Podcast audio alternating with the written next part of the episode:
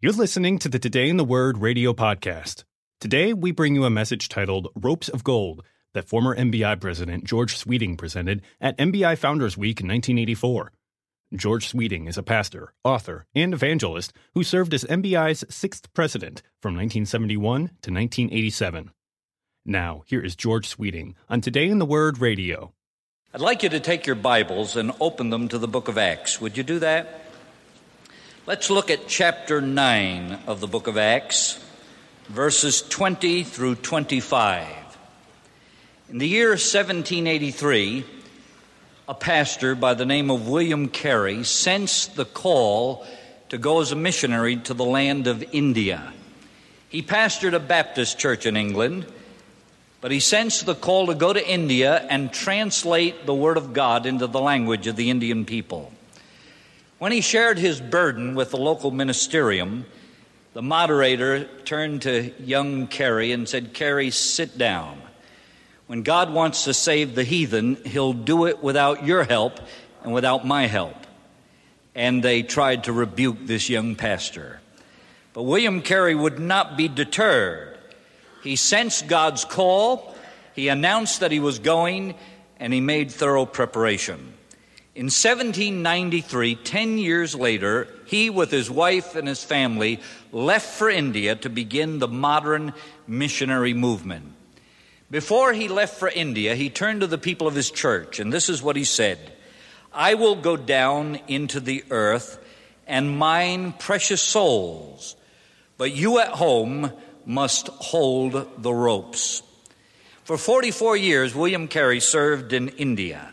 He faced horrendous obstacles. While in India, he founded a church, he established a school, he built a publishing house. He printed back in that day over 200,000 copies of the Bible. And he put portions of the Word of God into 40 different dialects. When asked the secret of his success, he said, I can plod. I can persevere at any given effort. William Carey asked the people of the church to pray and hold the ropes on his behalf. Here in Acts chapter 9, you have the account of the Apostle Paul fleeing from the city of Damascus. Beginning in verse 20, it says, And straightway he, Paul, preached Christ in the synagogue that he is the Son of God. But all that heard him were amazed and said, Is not this he that destroyed them, which called on this name in Jerusalem, and came hither for that intent, that he might bring them bound unto the chief priests? But Saul increased the more in strength and confounded the Jews which dwelt at Damascus, proving that this is very Christ, very Messiah. And after that many days were fulfilled, the Jews took counsel to kill him. But their laying await was known of Saul, and they watched the gates day and night to kill him. Then the disciples took him by night and let him down by the wall in a basket. This passage tells us about the days following the conversion of this young man. You recall how the chapter begins, how he had official letters to Damascus to bind the Christians at Damascus. And as he traveled, there was a light that broke upon him. Recognizing that this wasn't natural, but supernatural, he said, Who art thou, Lord? And the voice said, I'm Jesus, whom thou persecutest. For the first time, Saul from Tarsus recognized that Jesus from Nazareth was the Lord of glory, the God of Abraham, the God of Isaac, the God of Jacob. And when he heard that voice saying, I am Jesus whom thou persecutest, immediately he said in verse 6, What wilt thou have me to do? In that marvelous conversion experience, he was blinded by this dazzling light. In verse 18, his sight was restored. In verse 20, he is in Damascus and he preached Christ in Damascus as the Son of God. In verse 21, all were amazed. Now, that was an understatement. They were totally speechless that here a young man who was coming to persecute the Christians was now preaching Christ. In verse 23, they took counsel to kill him. They said, We don't know what's happened, but something has happened, and we're going to kill him. And in verse 24, they watched the gates day and night to kill him. And in verse 25, some disciples took him by night and let him down by the wall in a basket. Can you see the picture? It's nighttime in the city of Damascus. I see a group of men going along the Damascus wall, and one is carrying a basket, and the other has a coil of rope. I can see them ascend the wall to a window on the wall, and then they tie that rope to the basket, and then they help a young man into the basket, and then they gradually let that basket down, down, down until it touches the ground with a thud. And this young man steps out, waves to his newfound friends, and is swallowed up in the blackness of the Damascus night. This is the escape of Saul from the city of Damascus. I want to think about a number of things as I look at this 25th verse. First of all, think about the rope holders. Who were they? Think about the rope holders. What were their names? Where are their credits? Probably Ananias was one of those disciples who held the ropes that night, but we're not told that. In fact, these men were unknown to the scripture and unknown to church history. And these rope holders, that dark, difficult night in Damascus, are known only to God. And I started to think about rope holders. You know, the Lord had something to say about it in Matthew 6. He said, Take heed that you do not your alms before men to be seen of men, because if you do, you have no reward of your Father who's in heaven. God seems to prefer modest, humble people who serve even though their names aren't listed, unknown rope holders. And I started to think about rope holders. Rope holders. Who are the rope holders today? I thought about parents. Parents are rope holders. I'm reminded back in Exodus 1 how the children of Israel multiplied so rapidly that the king of Egypt was fearful and he said, Let's kill all the baby boys. But there was a mother of the house of Levi who gave birth to a little baby who was a beautiful baby, the scripture says. And when she could keep him no longer, Exodus 2 3 says, she took for him an ark, a basket of bulrushes, and daubed it with slime and with pitch, and put the child therein, and she laid it in the flags by the river bank. Jochebed placed her little baby in a basket, and then she held the ropes for her precious little child. How did she do that? Well, in verse 4, his sisters stood afar off to see what would be done with the little baby. And then Pharaoh's daughter came along. Verse 7 Then said his sister to Pharaoh's daughter, Shall I go and call a nurse of the Hebrew women that she may nurse the child? And Pharaoh's daughter said, Go. And the maid went and called the child's mother. So Jochebed had her little precious child in her basket she was holding the ropes for that baby. She had her daughter placed there to go to Pharaoh's daughter, and she came to nurse her very own child. And according to verse 9, she even got paid for nursing her child. And I thought about parents who are rope holders. Parents are rope holders. I pay tribute to a wonderful mother and father who are rope holders for me and my two brothers who are pastors and three sisters. We grew up in a little town in Haledon, New Jersey a little town, not much get up and go about the town. In fact, if you did get up, be no place to go. It was one of those little towns that if you'd plug in your electric razor, the street lights would dim. Uh, it was a little town. My folks were the first to come to Christ in their family and the only ones to come to Christ. Father was a serious, determined Scotsman who based his life on principles. He used to always say, can't isn't in your vocabulary. Knock the T off of can't and make it can. And then he would quote Philippians, I can do all things through Christ who strengthens me. He was a layman. He taught a Bible class, played an instrument in rescue missions. He was a bricklayer by trade. He had a number of men who worked under him, and he'd push them hard. He believed in an honest day's work. And they would say, Scotty, your working is too hard. Didn't you know that Rome wasn't built in a day? And he'd say, Yes, I know, but I wasn't foreman on that job. and I am very grateful to God for parents who are rope holders, a good father and a saintly mother. As far as my mother was concerned, no calling in the world came anywhere near serving the Lord as a pastor. And she, I'm sure, prayed us into the ministry. At times, dangers lurked about my life and the lives of my brothers, but she held the ropes. It seemed like enemies were at the gates of our soul, but she prayed for us and prayed for us until she heard the thud of the basket hitting ground. Rope holder rope holders. Pastors are rope holders. You're rope holders.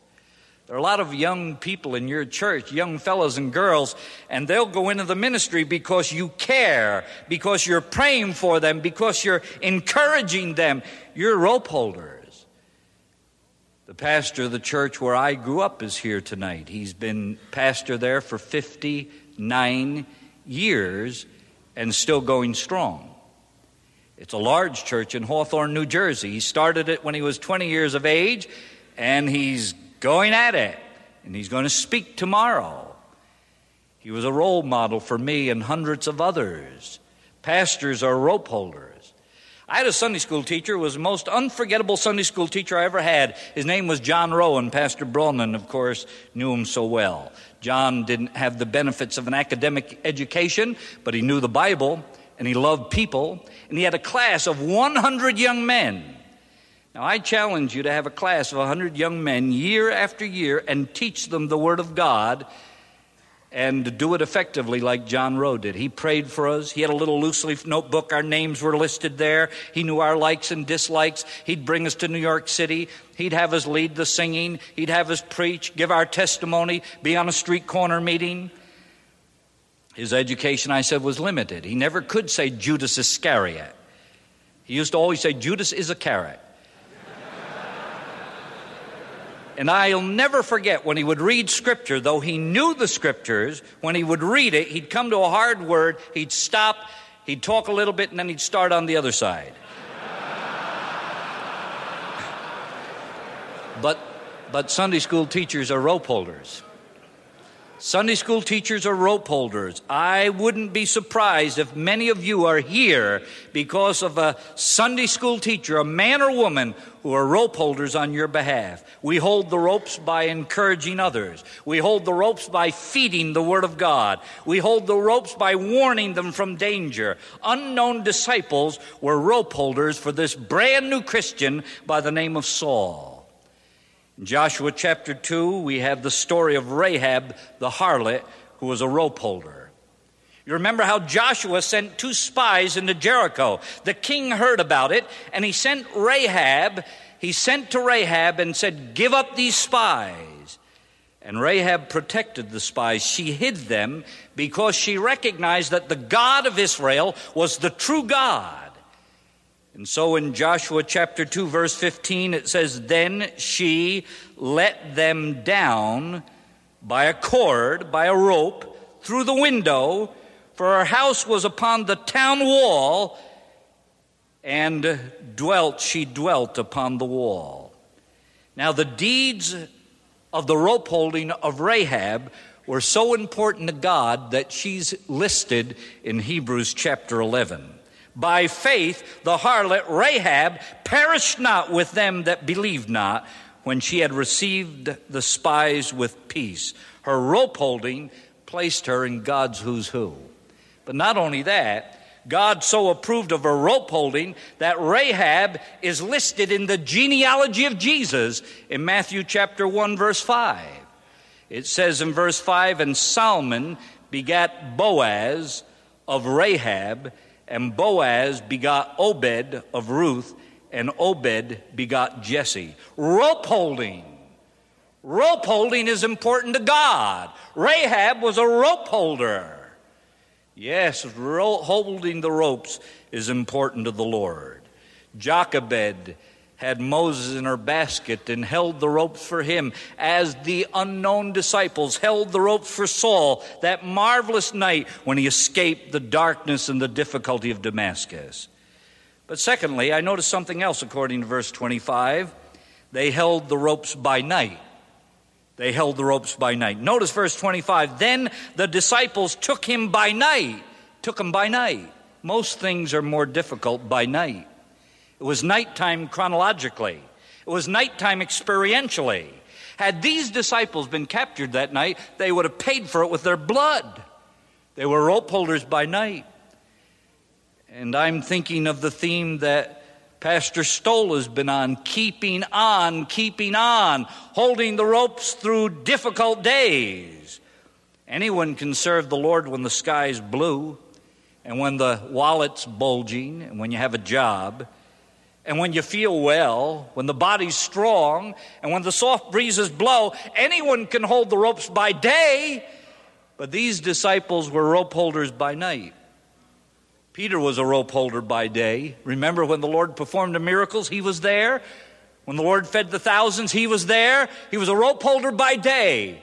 But then the darkness moved in, and around the fire, he said, I don't know him. Three times he said, I don't know him. When the darkness moved in, he did not hold the ropes by night. Abraham held the ropes by night. He was burdened for Sodom. He said, Lord, this city of Sodom is a wicked city, but Lord, maybe there are 50 righteous.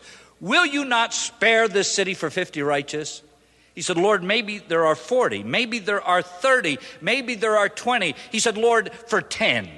He thought if Lot and his wife and his children and their mates were one, there would at least be 10. And for the sake of 10, God would not judge Sodom. And so he's holding the ropes for Sodom. He said, Lord, spare Sodom.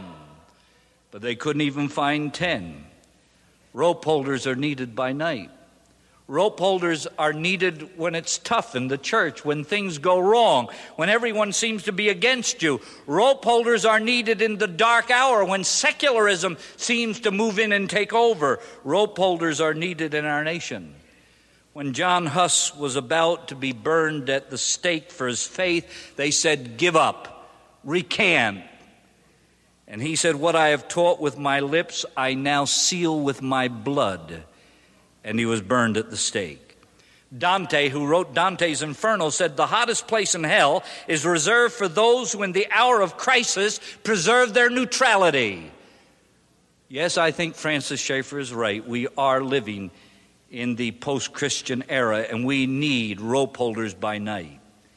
Sometimes in the work of education, it's not all easy.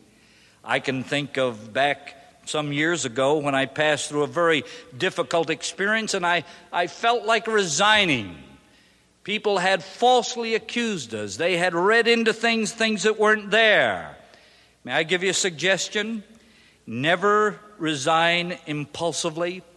If you're going to resign, do it after careful thought and prayerful thought, and never carry your resignation in your pocket. If a person carries it in their pocket, I'd just soon have it. It's a mistake to carry it around. Never do it carelessly, never do it impulsively. I remember when I was going through a very trying time, and a trustee looked at me and he knew I was having a hard time. He said, George, how do you feel? I said, Oh, I feel fine. I said, I sleep like a baby, sleep for an hour, wake up and cry for an hour. we all have times like that, don't we? All of us do what Pastor Stoll said is right. Pressure produces. It produces patience. It produces completeness. And the Lord is working with us. And He is a divine potter. And He wants us to be rope holders in the darkness. Paul, writing in Ephesians 6, says, We wrestle not against flesh and blood people, but against principalities, against powers, against the rulers of the darkness against the rulers of the darkness of this world, against spiritual wickedness in high places. Enoch, in a dark age, dared to be singular and walk with God. Daniel, in a strange land, in a dark hour, purposed not to touch the king's wine, but to be pure and to live a clean life. Esther held the ropes for her people in spite of the attacks of Haman. She held the ropes at night. Samuel Rutherford, an old Scot who was imprisoned in Aberdeen, Scotland, on one occasion said, Lord, if there were a broad hell between me and thee, and I could not get at thee except wading through it all, I would wade through it all that I might embrace thee and call thee mine. Do we have that kind of staying power? Do we have that kind of perseverance? Do we have that kind of commitment? Mrs. Jonathan Goforth said, The greatest hardship of the missionary's life is not the food he eats, not the house he lives in, it's not the climate, it's not the lack of modern conveniences. The greatest hardship of the missionary's life, the things that drives many to defeat is the combat against the powers of darkness. If the missionary is left without sufficient aid and prayer, the missionary will fail. When we heard the call of God, it came in so clear and crystal like. Dr. Edman used to say, Don't doubt in the dark what God has revealed in the light. We need to look back at that day when He called us and be rope holders by night. Rope holding speaks of faithfulness. Rope holding speaks of dependability. Rope holding speaks of staying power. Rope holding speaks of consistency. We sing, Great is thy faithfulness. Oh, he's faithful. God is faithful, faithful in the past. He's faithful today. He's going to be faithful tomorrow we need to reflect that attribute of God. God acts that way because He is that way. He is faithful. There's no shadow of turning with Him. He's the same yesterday, today, and forever. When He was on the cross, they said, Come down. They mocked Him. They wrote the King of the Jews. They put a thorn crown on His brow. They took a stick as a scepter and thrust it into His fingers. And they said, Come down and save thyself. It's human to come down, it's divine to stay there. And all around, I see people coming down, coming down, feeling like quitting. It's human to quit. It's human to come down. It's divine to stay there. They were rope holders by night. They were rope holders when it seemed like everything was against them. They held the ropes by night. Thirdly, they held the ropes till the basket touched ground. I asked myself, why should we hold the ropes anyway? I think there are at least two reasons. One, you may be the only one holding the rope. There are some people that you will reach that no one else will reach. There are some people you will encourage for the ministry no one else will encourage.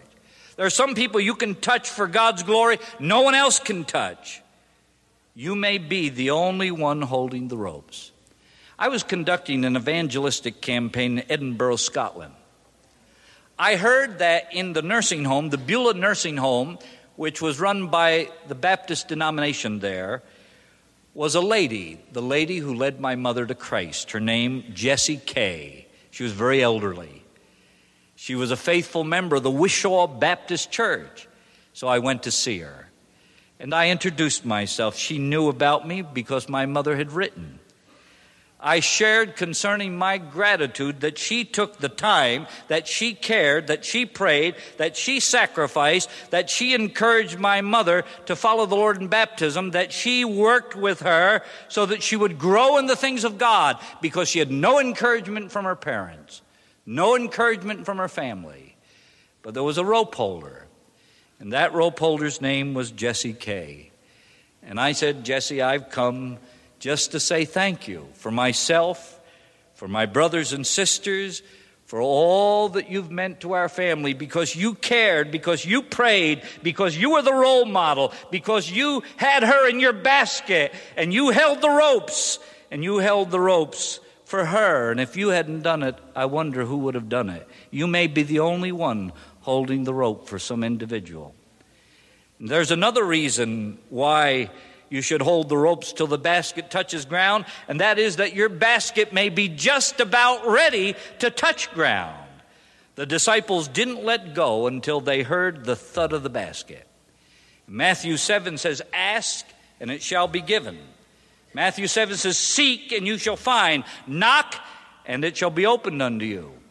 I believe that speaks about perseverance. I believe that speaks about keeping on. I believe that speaks about being steadfast and faithful, reflecting that attribute of God. Some years ago, I was ministering in Levittown, Long Island. I had the joy of leading a woman to Christ during that evangelistic meeting. And I learned afterward that her husband was very much opposed to her profession of faith. In fact, it became nearly unbearable for her to live with him, but she stayed with him. She stuck it out. She suffered physical abuse from her husband. I came back to that church some years later for a one night service and I met her and she said, Oh, Pastor Sweeting, I have good news, good news. My husband's been converted. He knows Christ, he's been saved. And I said, Oh, I'd love to talk to him. And after the service, at a fellowship time, and we were sipping coffee and eating some coffee cake, and I met him. We wandered off to a corner, and I said, uh, Joe, can I ask you a question? I said, Were you as tough as I heard? Were you as rough as I heard? as crude as I heard, as rude as I heard? Did you actually take out your, your animosity on your wife physically so she suffered? He hung his head. He said, Yes, that's true. I was that bad, that ugly, that mean, but I'm glad she didn't quit. She had every reason to leave me, but I'm glad she didn't leave me. I'm glad she did what you said. She held the ropes till she heard the thud of the basket. And it could well be that during this pastor's conference, your basket will touch ground. It could be that that prayer will be answered. It could be that the beginning of the solution will be seen. I have four sons. I love them dearly. Three have walked with the Lord over the years.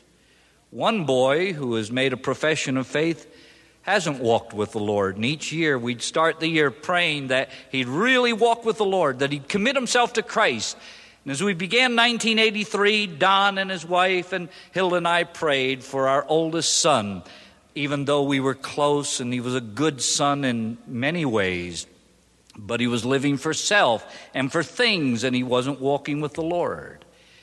And then in November of 1983, God spoke to him through a number of circumstances, primarily through his little children and the prayers of his parents and the love of friends. But he's committed himself to the Lord, and now he's seeking to please him. He's leading a Bible study. And God has worked miraculously in his life. The basket touched ground. Our prayer has been answered. And we believe it's going to continue to be fruitful in the years ahead. Keep holding the ropes till you hear the thud of the basket. But fourthly, who was in their basket? Fourth, who was in their basket? Well, you say, I know who was in the basket. A young man, a brand new Christian by the name of Saul, whose name was changed to Paul. But I say, who was Saul? Who was Saul? They didn't know that this Saul would become a preacher of the gospel. They didn't know that he would become a missionary to the Gentiles. They didn't dream that this Saul would write 13 books that we'd study and read and memorize and teach and preach. They didn't know who was in their basket. You don't know the potential of the boys and girls in your basket. You can't imagine the potential of the men and women at your disposal for the glory of God. Oh, who's in your basket? I think in the Gospel of John 6 how Jesus was teaching a great crowd. And they had waited long, and the crowd was hungry, and someone said, We don't have enough money to feed this crowd. And then in verse 9, someone said, There is a lad here who has five barley loaves and two small fishes, but what are they among so many? Now, I've heard some Sunday school teachers teach this like, uh, like he had huge loaves and big tuna, you know. But uh, that's not the way it is. He was a little boy, and he had five little biscuits, and he had two small fishes. And someone said, What are they among so many? And then, verse 11 Jesus took the loaves, and when he had given thanks, he distributed to the disciples, and the disciples to them that were sitting down, and likewise of the fishes, as much as they wanted, until their needs were met. They were all fed, and they were all filled, and they were all satisfied. And when that was done, verse 12 says, there were fragments that remained to fill 10 baskets full. Only Jesus can do that. Only Jesus can do that. He loves to take the little things. He loves to take us as we are. He loves to take us with all of our shortcomings. God's interested in our availability. Oh, He's interested in ability, but more than that, He's interested in our availability. When God made man, He didn't use silver and He didn't use diamonds or rubies or gold or uranium. Do you know what He used? Dirt. He used dirt when God made man. Humanity comes from the word humus, and that means in the dictionary decayed vegetable matter. Whenever you get feeling too big for your position, just remember decayed vegetable matter. God loves to take us as we are with all of our warts and all of our failures and all of our shortcomings.